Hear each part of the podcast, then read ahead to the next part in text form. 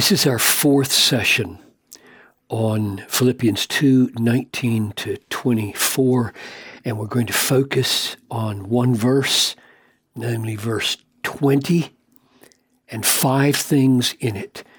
The word for and its implications, the phrase or clause, I have no one like him, I have no one like Timothy, who will be genuinely uh, concerned.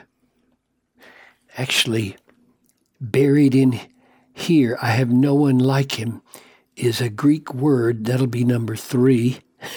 and then fourth, who'll be genuinely concerned for your welfare. So those are the pieces, every one of them carrying tremendous implications for how we live, how we talk, how we communicate, how we represent Christ and enjoy Christ. So, Father, as we focus now on verse 20, open our eyes to see what's implied in each of these phrases or words so that we can know you more deeply and follow you more clearly and love you more dearly, I pray, in Jesus' name.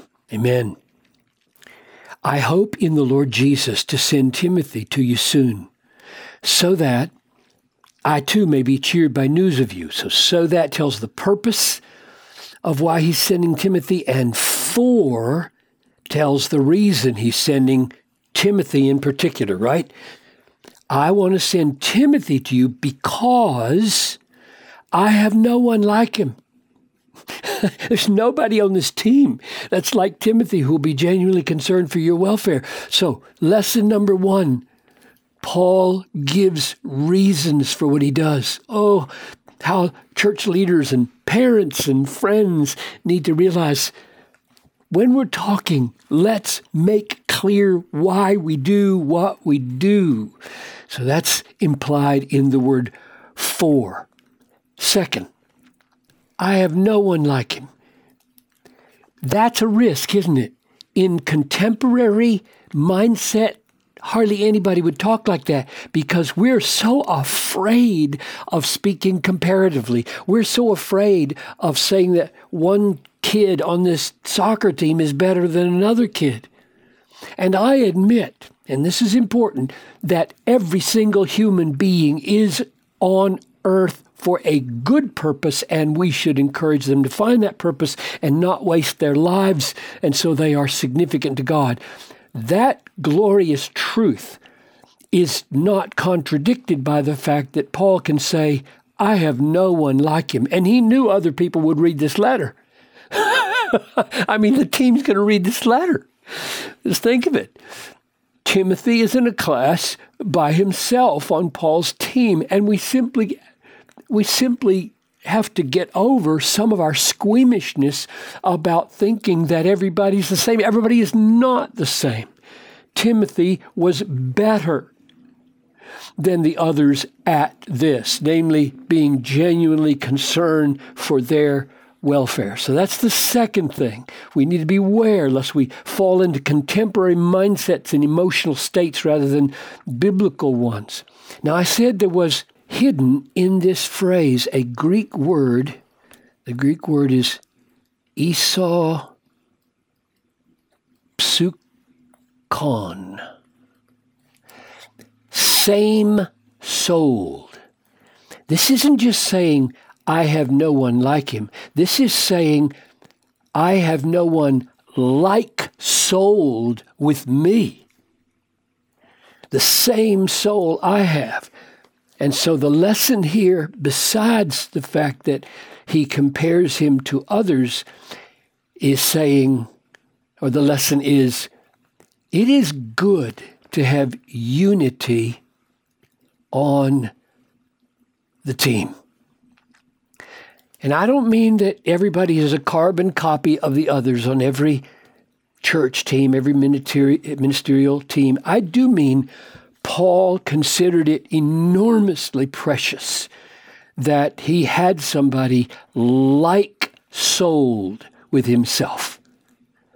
So it's okay to look for people whose heartbeat is the same as your heartbeat for Christ and for the church and for evangelism and for missions and for other values that you have instead of saying, well, I guess we should all be all over the map on how we feel about everything. No, that's not the way Paul thought. It was precious to Paul that he had a Timothy who was like souled. Here's the fourth observation Timothy is wonderfully like Paul and unique among the team in that he will be genuinely concerned for your welfare. Genuineness in the Apostle Paul was, and in the life of Jesus, the mouth of Jesus was off the charts important. Authenticity is important, right? Don't be a fake in the way you are concerned for the welfare of others. Here's 2 Timothy 8 8 with that same word.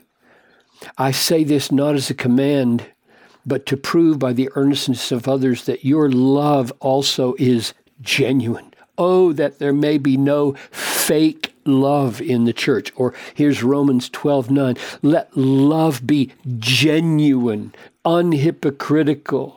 Or here's another one. 1 Timothy 1 5. The aim of our charge is love that issues from a pure heart, and here's, here it is, and a good conscience and a sincere, that's the word genuine, sincere, unhypocritical faith. So faith and love are to be genuine. And if you wonder, is it really possible to look like you care for others and not care for them? Look at this. This is Judas. John 12, 4 to 6. Judas, one of the disciples, he was about to betray him, said, Why was this ointment?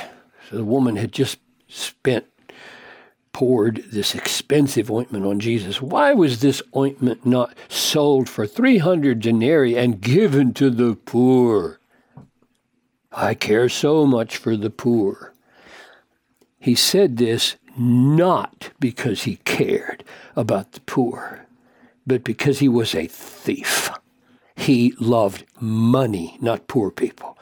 And having charge of the money bag, he used to help himself. Oh, oh, oh. Jesus hated that kind of hypocrisy. And Judas's end met with something close to what he deserved. Three years in the ministry of Jesus faking care. I have no one like Timothy who will be genuinely.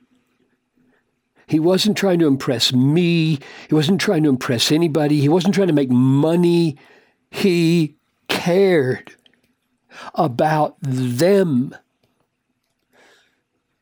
Let each of you look not only to his own interest, but also to the interests of others chapter 2, verse 3.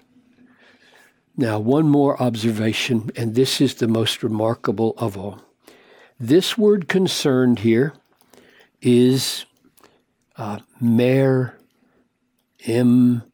nao. Those of you who know Greek can test me on this.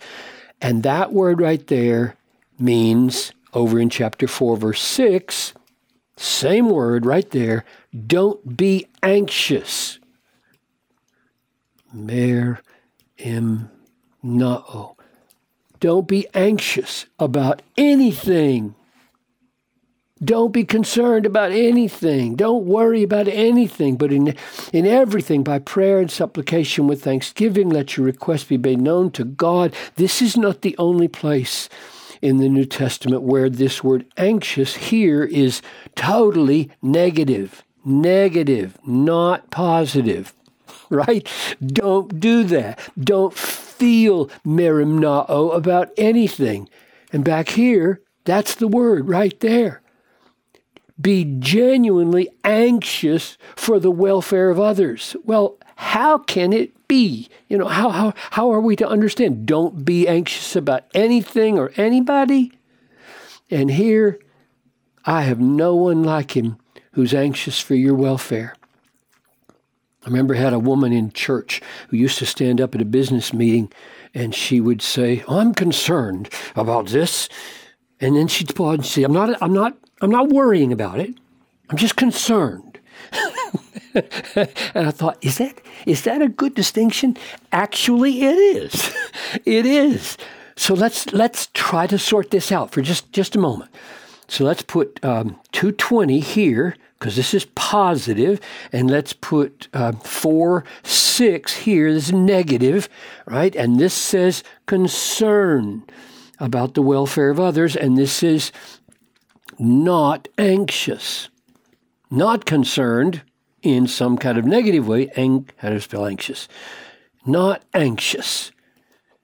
All right? So it's proper to have concern for the welfare of others, like your children or your church or your country or your spouse or your friend, but it's not proper to be worried or anxious about it. What's the difference? What does it feel like?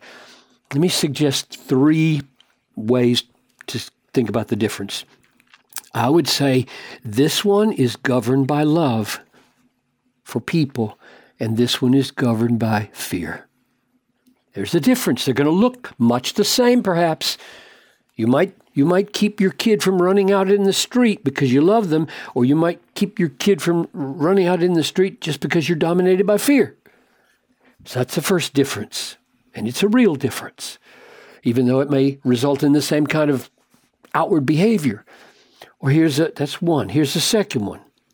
Concern is governed by trust trust in God's good sovereignty.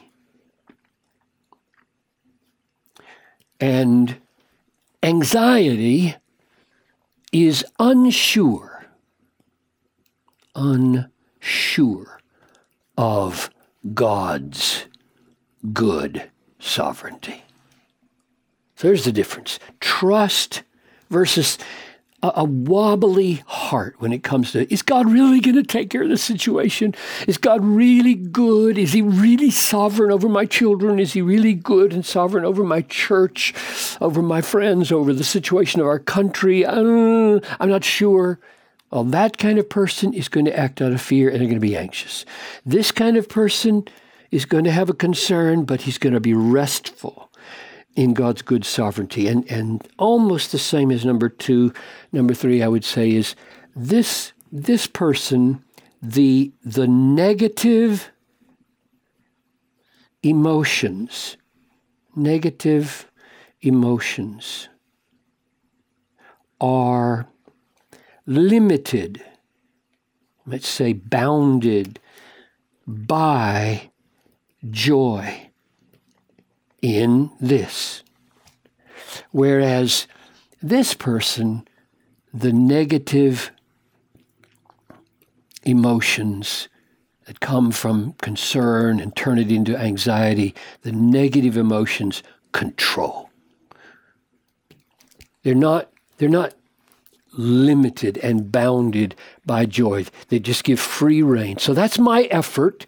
And I'm sure some of you could do better than that. But that's my effort to distinguish the fact that in 220, where it says, what makes Timothy so amazing and wonderful is that he is concerned, merimnao, anxious for their welfare, their good. And yet he's not guilty of what Paul prohibits. Do not be concerned or anxious about anything. Same word. So in Paul's mind, there is a proper way to be concerned, anxious about something in a negative way. One is sin and one is not. In 220, it's not sin, it's love. And in 4 6, it is sin. And those are the differences that I see.